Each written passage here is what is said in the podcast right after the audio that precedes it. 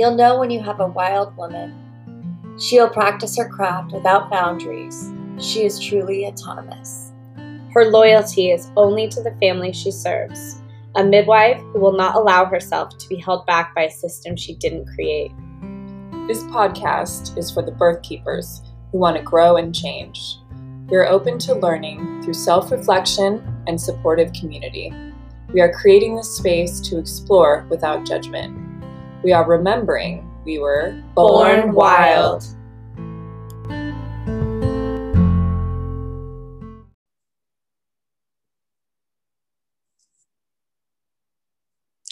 Hello, everybody.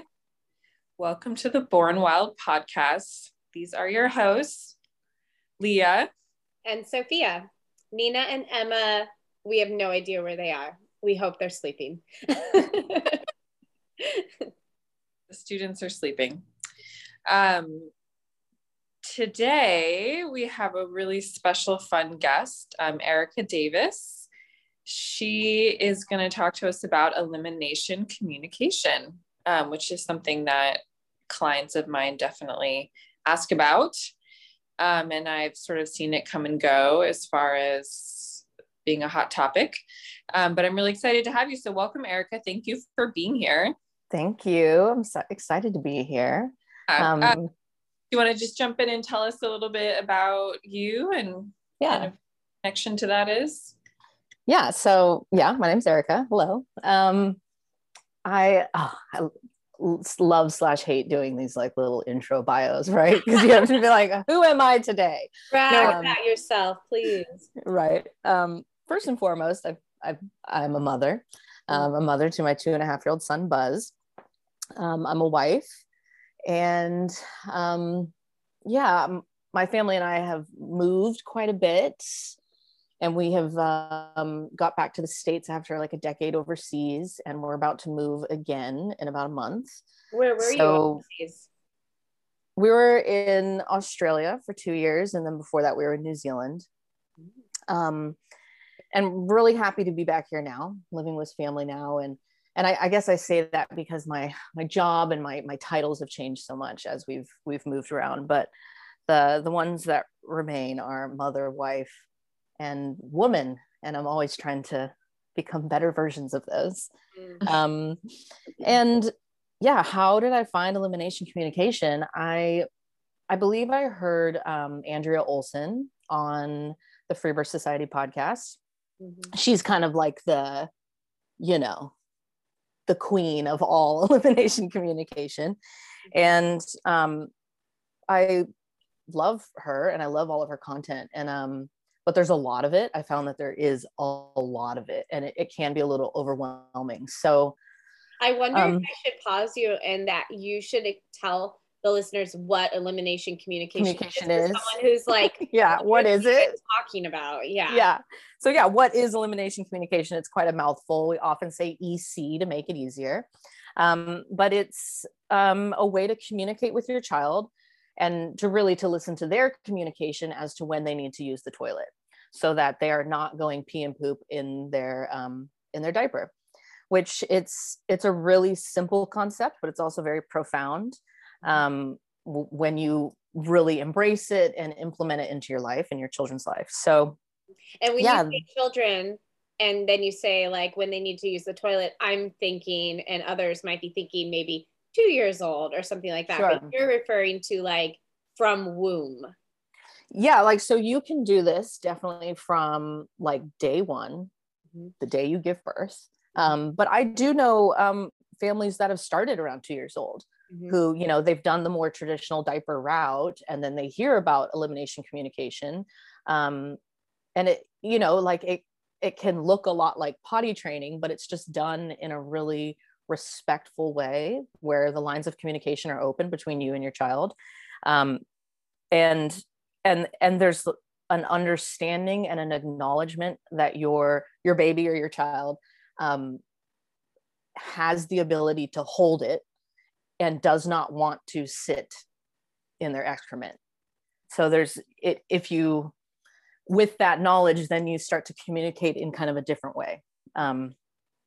So I fell in love with it the first time I heard of the concept. I wasn't even pregnant yet. I was planning on it. And I just thought it sounded amazing.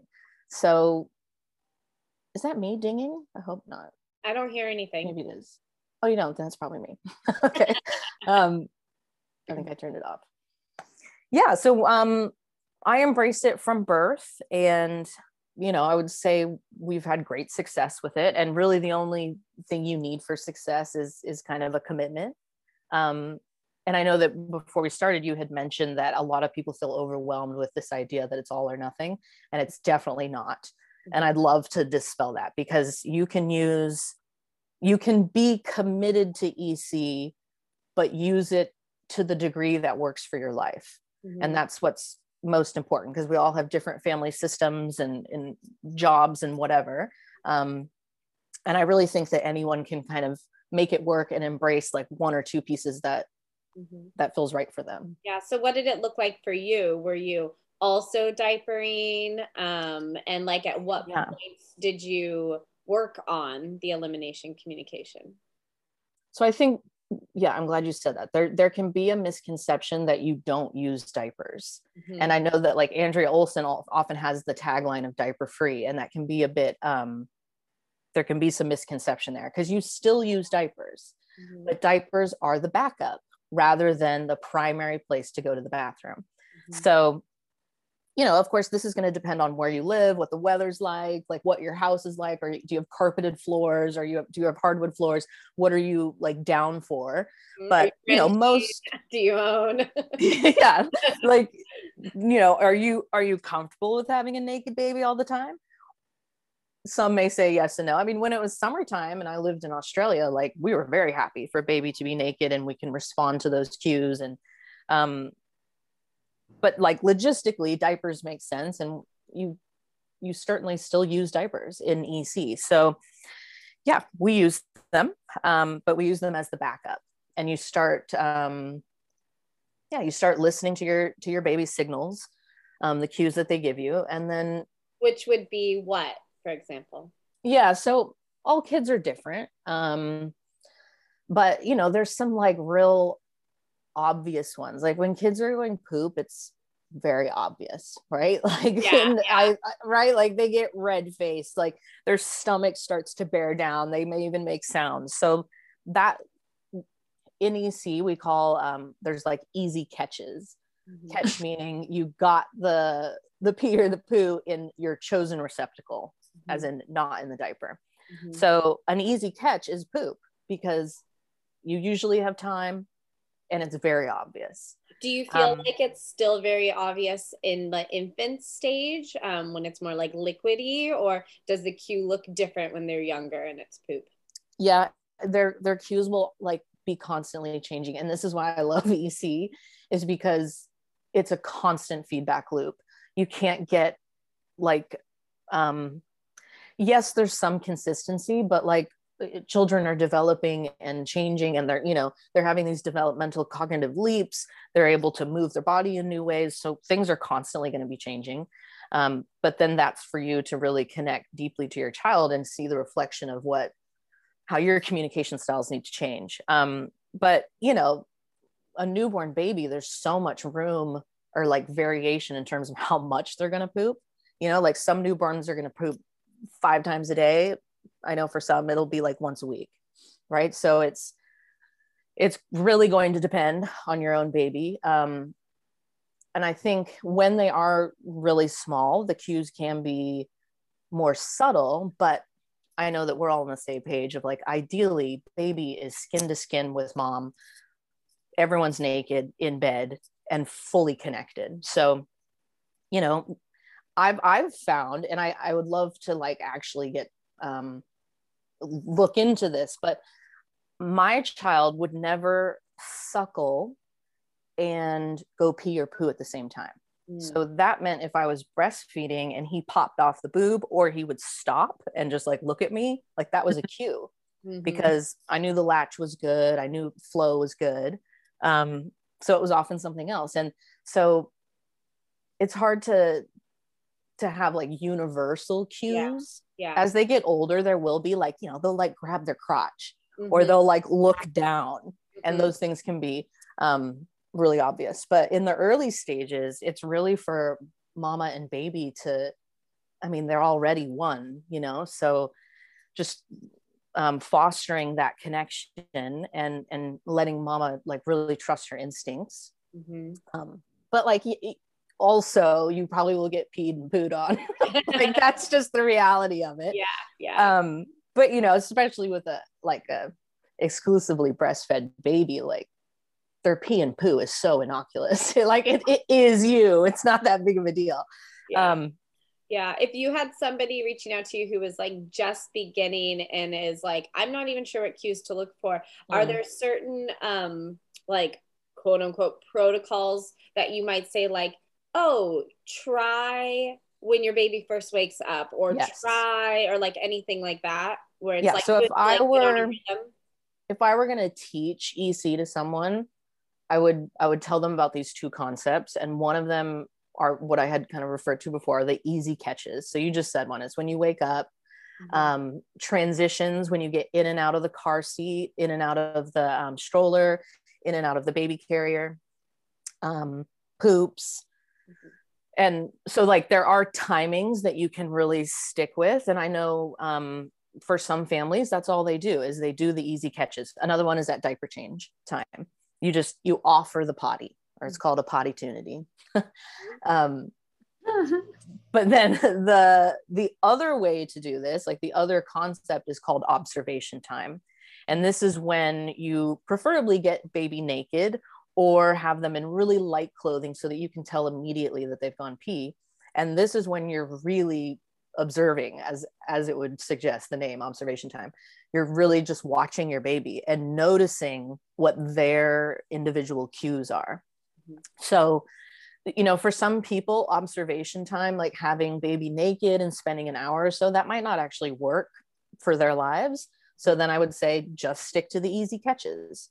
Mm-hmm. Do it when you wake up, do it at diaper changes, do it when you get in and out of the car or go to the cafe, whatever. And then for some people, like myself, I did both. I did observation time and the easy catches. And I do recommend observation time, like if you can make that work, because it's really precious time too, that we don't often spend with our child. Like you have to put the phone away, you have to turn off the music, like there's no toys, like you're just there with your baby. Which like sounds like a really like simple concept, but like that level of connection and like non-distraction is pretty mm-hmm. rare. Yeah. And when you say like when your baby wakes up to offer potty time, can mm-hmm. you kind of describe like what that looks like? Like what are they doing? Are they holding their baby over the toilet or a bowl? Yeah. Are they giving their baby cues, or are they just like kind of waiting mm-hmm. for a couple minutes? So you can have sounds that go with your potty tunity. So whenever I would hold Buzz, that's my son's name, in position to go pee, because usually they're going to go pee in the morning, we'd make a sound. So that became like the sound association. Some people like to do sign language. They incorporate that as well. I never did that, but I know you can. And then the could position. You show the listeners what that would look like? No. Yeah. Oh my God. I mean, my husband loves doing, I mean, he still does it now. And our child is 2.5. He like makes the like poo sounds and he's like, like, I'm like, wow. What do you know? My husband loves to make poo sounds. Like, and your son will too, I'm sure. Oh, and he does now. Like he'll be like, Mama Bobo. I'm like, okay, cool. It's great. Yeah. So the way that you hold your baby is essentially you're mimicking a deep squat, which is the optimal position, you know, physiologically for us to go to the bathroom. Mm-hmm. So you hold them behind the knees, and then you can hold them over the toilet. We often did it over the sink, you know, again, when they're exclusively breastfed, it's like, what are you down for? And in my sink, in my house, I was cool with that. Yeah. You can totally do this without any like things or supplies. Or of course, there's like accessories and things that you can buy, like the top hat potty and the mini potty. These are all made by Andrea Olson's brand. And those are really handy so that, like, you know, when you wake up and in your diaper changing station, you also have one of these potties. So it just becomes a part of your routine and what you do. And it's quite easy. I mean, you can also use like an empty ice cream container, you know, like it, you don't have to buy these things. And I really, Rochelle of Innate Traditions, mentioned, like, you don't need anything for this. And because of that, it's indigenous to us all, you know, and I love that. Like, it truly is indigenous to us all. Like, and then there's plenty of cultures that still do this. And there's not even a term for it, right? It's just called parenting. Like, they don't have like a little saying for it. Mm-hmm. So it is the default. Yeah. Yeah. And even in America, it would have been like, disposables were invented in the early 60s. Mm-hmm. It's not that long ago. Yeah, you know? I think I had heard about, I don't know where it was in the world, but more like a tribal community. And they had talked about, you know, EC as in like if the baby pooped and they didn't like quote unquote catch it, they called it like a miss for them, like that they missed the cue and they took it on themselves versus like their child had an accident, you know, the child's just doing what it needs to do and they missed the cue. That's exactly right. And in that you can release a lot of shame for your children, because I mean, how common is it that, like, you know, someone will change a diaper and they're like, oh my God, this is disgusting, like, oh, you shit your pants, like and not that there's an intentional shaming behind it, but there's guilt and shame behind that, and you know, our culture is so steeped in shame around going to the bathroom, which, you know, you can't eat and nourish yourself without then eliminating, you know, they are part of the same cycle.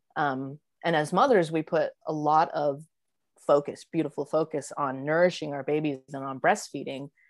And then there's kind of this empty, like, on the flip side of it, well, then how are we still like nourishing our child beyond like a physical way, but on a mental and spiritual way of then releasing that without shame and knowing that they're like vital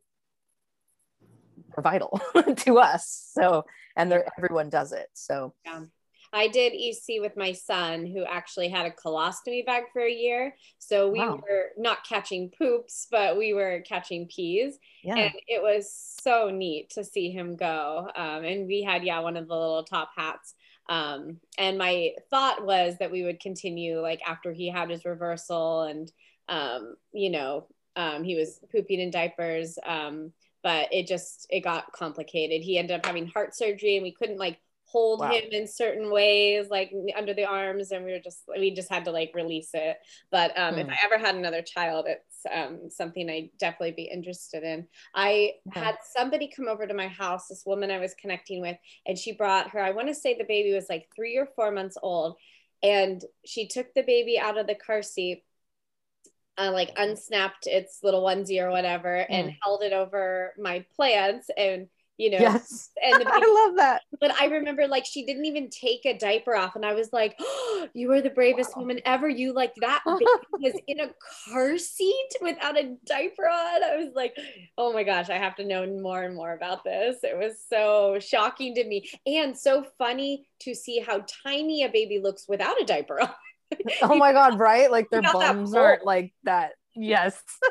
I mean, I still struggle to find pants. Like, we have to buy pants that are a couple sizes too short, and they're always ending up being like high waters on him. But otherwise the butt's all saggy. You know, it's harder to find clothes for. Yeah. That's amazing. And I think too that, like, there's this feeling of like, ooh, it's like risky and brave to go out without a diaper. And it does feel that way. And the first time you do it, you're like, oh, but then if, like, you know, if they pee their pants, like, whatever, you have another outfit, you get over it. But that's a perfect example of an easy catch. Like, you get out of the car seat, like where that little baby would have been sitting with like pressure on her yoni, you know, like it kind of nearly holding it for her. And same with if they're in, like, if you're wearing your baby, when you release them, like it would make sense that like they need to go to the bathroom. Mm-hmm. And yeah. I'll tell you, like, I never once did my child go in the car seat. Mm-hmm. Yeah. It's like, they just really start to learn that you are going to give them a chance to go. So why not wait and hold it? Because they have the ability to hold it. And it's kind of like giving your child more credit, you know, like that they're yes. smarter. They're not just like soiling themselves mm-hmm. in their sleep, you know, like that it just could happen at any time and there's, you know, no control over it. Do you have any stats on EC and maybe how it relates to like, do children end up being potty trained at an earlier age or anything like that? So yeah, I would love to see someone do some research on EC. Because I don't have any stats on EC. I can tell you like the flip side stats of that, like prior to disposable diapers, and probably there's some like leeway. I know, like I was born in the mid 80s. I know that I was cloth diapered and I was probably like potty trained by before 2 years old. Mm-hmm. And back in like before disposable diapers, before the 60s, most children would have been potty trained by like a year and a half. That would have been more of the standard in America. And nowadays it's more like three and a half. And the reason I bring up the diapers is because like the diaper industry is truly an industry. It's a $1 billion industry. And it preys on how under-resourced and stressed out and, you know, how busy we all are. Mm-hmm. But yeah, the amount of trash that we're creating with disposable diapers is staggering. You know, about 1/3 of the waste in landfills in the world are disposable diapers. Yeah. I think I saw something that said, if Christopher Columbus was cloth or like disposable diapered, like his still wouldn't have been like, yeah, you know, correct. Yeah, every single disposable diaper that has ever been made still exists somewhere in a landfill.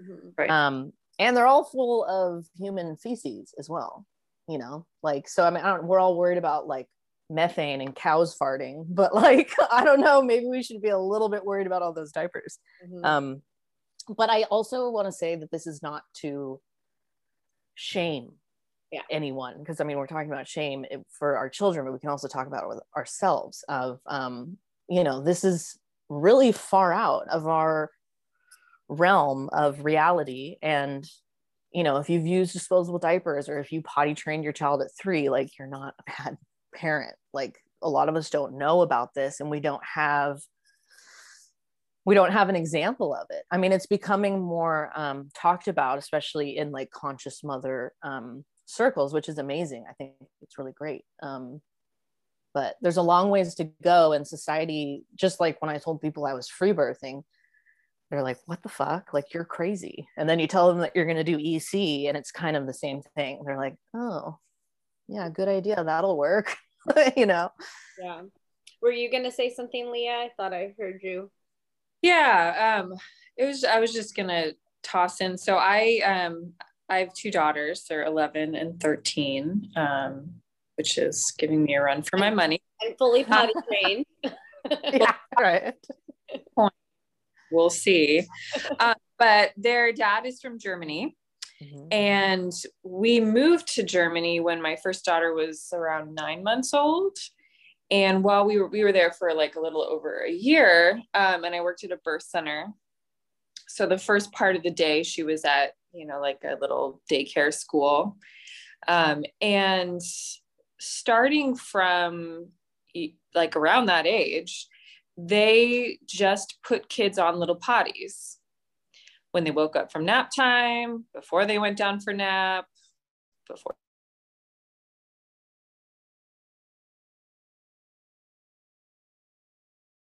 Like, it's so silly because we just don't have that here. And this is, you know, I mean, I think sometimes when people think about, maybe when they think about EC or about going diaperless, it's like, more rural areas or like country where they don't have the same access to doers or whatever. But, you know, it's just kind of built into the way that they do things there. And most children, at least in the area of Germany we were, are fully using the potty by 2. Yeah. And 2 is like late, yeah, like late. Get in. Yeah. And we did cloth diapers for both of our kids. But we started, and we moved back before I had my second daughter. But you know, we continued on with the potty, just put, I mean, and again, with our second daughter, like at 6 months old, I mean, as soon as she could sit up, like put her on there, and whether or not she actually went to the bathroom, but it was like that experience. And like, so when it did happen, like she started making that connection, and I, you know, and they were both fully using potties by like 18 months, I would say. And I just remember kind of talking to people in Germany, and then also just their dad being so shocked by like 4-year-olds who still wore diapers, you know. And again, it's like not wanting to shame people, because it's just, it is what it is. But you know, it's, it seems like trying to get your kid on a potty and out of a diaper at that age, like after 2, is actually so much harder than establishing like a routine before that. Totally. I mean, imagine for 4 years of your life, you've been taught to go pee and poo in a diaper, and now you have to unlearn all of that. Like, yeah, that would be really hard. And it's confusing. Like, what message are you actually sending? Yeah. And it's like a huge stressor on parents too. It's like, oh my God, you know, they have to like take time off work to like stay home and like make this whole thing happen. And I think it takes the charge out of it for people to learn that it doesn't have to be all or nothing. Because the idea of just like, you know, getting rid of all the diapers and just committing to this fully, it's like, that doesn't seem realistic for anyone's life. But if it could just be like, you teach them that you go in the diaper or on the potty, like it's an either or thing, and they grow up knowing that, it just makes the switch easier. And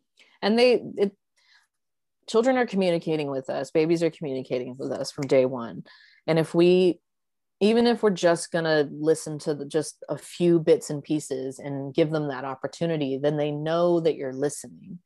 Whereas like 4 years down the line, they will have learned to stop communicating to you, because you're not listening.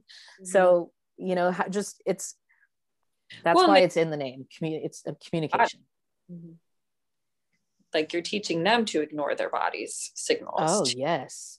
Right. And how big of a problem is that? Like, I mean, even when you go to school, you have to ask like, can I go to the bathroom? Oftentimes it's like, no, wait 20 minutes or, and I, you know, even as, a fully grown adult now, like I don't always know when I'm hungry and full. Like all of us are so messed up because we've been told to not listen to ourselves and to outsource our intuition to like higher ups, you know, not ourselves. And follow the schedule. Right. Noon is when you eat. This time is when you eat, you know? Yeah. You can go pee at this time. You get to eat at this time. You have to eat all of this food, regardless if you're hungry, whatever. So I think that's what's so cool about EC is it really just opens things up, and you can start to look at how you communicate and treat all of these like necessary bodily functions of eating and going to the bathroom for yourself, like not just for your child, but for yourself, which can be very powerful. Yeah. It seems like part of a general awareness, like what you brought up, you know, it just makes me think about formula and just this idea of marketing something, you know, just the disposable diapers. And I think probably it sounds like chronologically a similar timeline for when disposable diapers started becoming more mainstream, and then formula kind of being pushed on. I mean, there are specific groups of women that it was pushed on more, but yeah, this idea of like, oh, you need this thing that you need to pay for when there's a free source. And on the theme of not being black and white, like obviously as midwives, we promote breastfeeding, and I assume it's going to go great and normal. Mm-hmm. Just try to keep my hands off the process other than support. But sometimes babies need a little formula, and sometimes cloth disposable diapers work great. You know, totally. I use disposables. But just in that vein of like, I don't know, not to get all like, it goes to the top, but do it. You know, I think when you have an awareness about one thing around that, it just kind of opens up your mind to other things, like how much people end up spending on diapers mm-hmm. when they like a mixing bowl. Yeah. Well, if you think about it too, like they're taking all the things that used to be free, like women in supporting women in birth and mm-hmm. breastfeeding and just like emptying your bowels, and they turned it into a monopoly. Like we send them all to the hospital, we give them this formula that they pay for, and then they buy diapers to poop it. You know, it's like, how can we make money off of things that are actually completely free? Yeah. And convincing people that they need it, that they are incapable of doing it themselves. Mm-hmm. You're not qualified. Yeah, that's right. Well, I mean, you can think about too, like what's happened since the 60s, like how busier our lives all are as well. So, you know, I want to say like EC is easy. It is. And you can do the easy catches, but to do the observation time and to like really, really go for it. You I don't know what I'm going to say here. You have to set up your life in a certain way that isn't fully a part of the capitalistic patriarchal like machine. You know, like you've got to bring yourself out. I can hear my friend yelling capitalism in my ear right now, because like they keep you so busy that you just don't have time for any of that. That's right. You pay more money to like make it all easier for you. Correct. Mm-hmm. Yeah. And again, like but then it's not easier. Going to the hospital is not easier. Formula and washing bottles is not easier. And diapering and potty training, you know, at a later age sounds like it's not easier. Yeah. Yeah. I mean, I stopped cleaning poopy diapers at like 5 months old. Mm. Like legitimately. Everyone like, just like started Googling who's listening. That's it. Yeah. Like, let me tell you like what is possible, because he was out of, he didn't poop in diapers after 5 months, because that it does get really clear. And I feel like, maybe, you know, you can have a few misses in there. I'm going to say like, especially when baby starts eating solids and things get a little bit more like one poo a day, like it's so easy. My son was out of nighttime diapers at about 11 months. And he probably could have been out of them sooner, but we were kind of like scared, like, is this even fucking possible? Like, and like, has he wet the bed before? Yes. Like he has. I'm not to, you know, to be full transparent. But that, you know, I can count on one hand how many times that's happened in the last year. Mm-hmm. He's 2.5 and he, you know, clearly tells us when he needs to go potty. And this is from us being like committed to it, but also we use diapers. We use disposables like his whole first month because someone gave them to me. Like, I feel like you always end up getting given disposable diapers because no one knows what to give a mom. So like, you know, we use cloth diapers too. I'm glad you mentioned cloth, because I think it is a lot more common in other countries to use cloth diapers. And they go really well with EC because it gives your child more feedback as to when they're wet. Because that's the thing too about disposables, is they're all full of toxic materials that like wick away so that your child doesn't feel that they're wet. Mm-hmm. So again, it's them basically disassociating from their body of like, you know, you can't actually feel that you've soiled yourself. Mm-hmm. So they're toxic on your baby, and then they're toxic when they go in the landfill. Mm-hmm. I just feel like I'm rambling. I don't remember what I'm saying. No, it's fine. You were just bragging about how oh yes, how wonderful it is. Diapers and yeah, like it's, you know, and that's not to say that we didn't have potty pauses, which is a term we use when like things get hard. Mm-hmm. You know, when your baby like just does not want to be held in the position, mm-hmm. And you know, it'll often go with like they've just learned how to stand up, or they're cutting a tooth, you mm-hmm. know, and you know, so there'll be times where it will be difficult and you will start missing everything. But if you still have this like baseline understanding that your child doesn't want to shit themselves and sit in it, mm-hmm. and that you can just keep offering. Yeah. So there's ups and downs, but if you just like stay committed, like that's what's possible. It seems like, you know, it's like a baseline ability to deal with like human stuff, you know, like I, sounded simple the way I said that, I guess, but like, you know, like baby poop and things like that. Like, I feel like families who choose, more alternative birth choices, like, you know, home birth, which is what Sophie and I do. Like, they're just a little more like, you know, you're choosing to be able to experience birth completely. And that means that you poop on yourself and other people, and you are loud maybe. And, you know, you're just comfortable with like the humanness of birth and the messiness. Yeah. Mm-hmm. So it kind of goes hand in hand, maybe, that like people who choose that also are like, okay, well, my baby just crapped all over me. Okay. Mm-hmm. That happened. And, you know, but our culture is so afraid of like bodily functions. And, you know, when I was a doula, before I was a midwife in the hospital, that was always a thing of like, what if I poop on myself? Or what if I poop?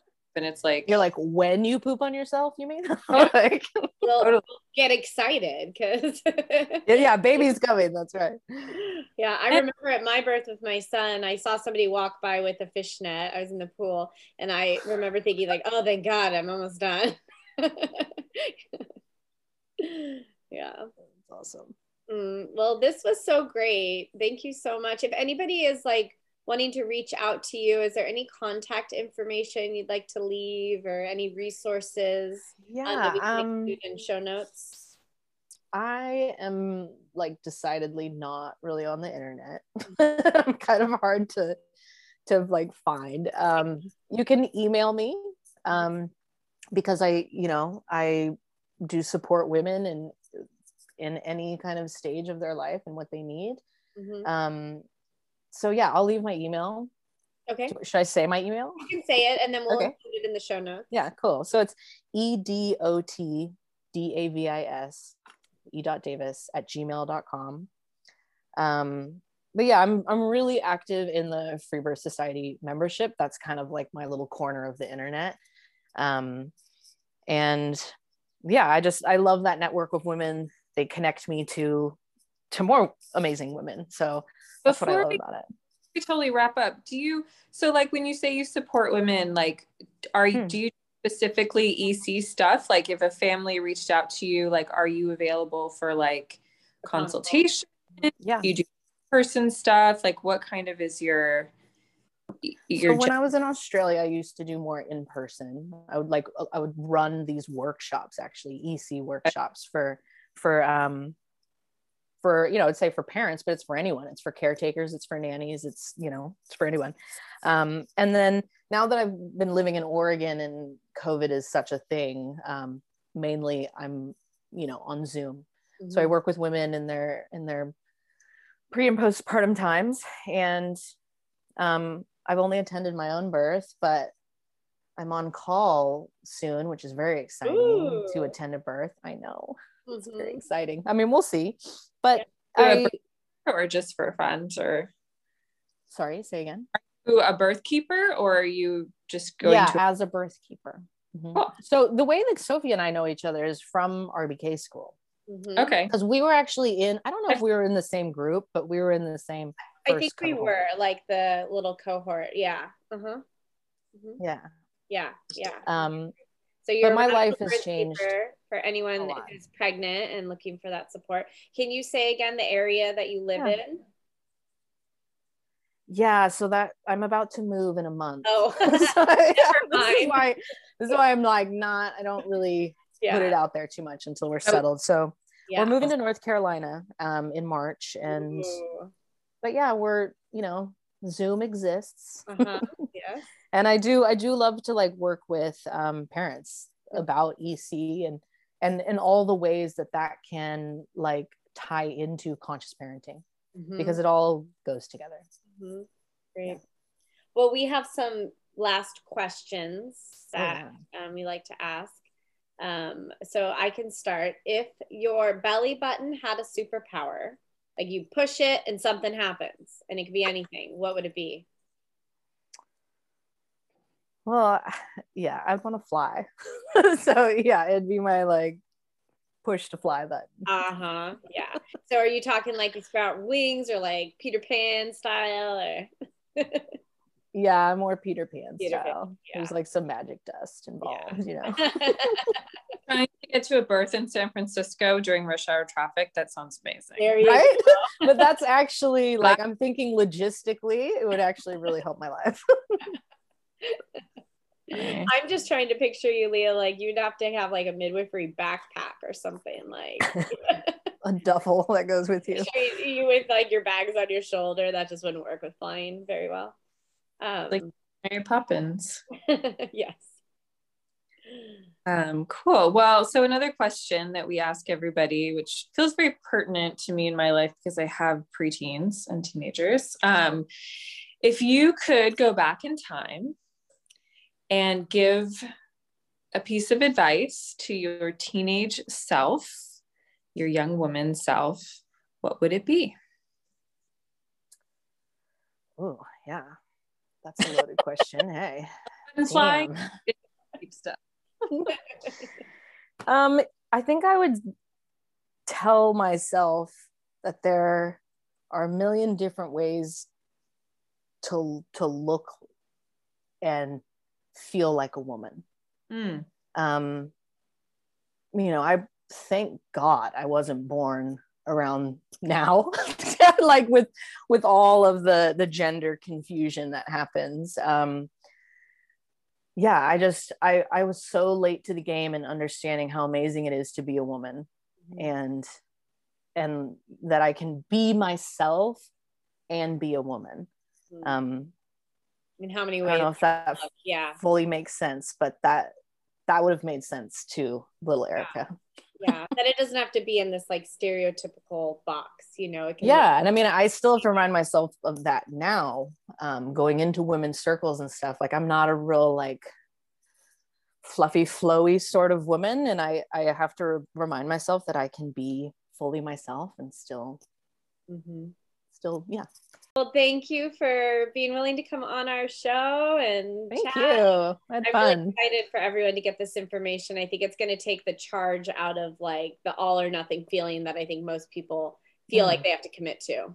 Yeah, totally. Yeah, you can make it work for you. And that's, yeah. Yeah, great. Well, thank you again. Thank you. Bye.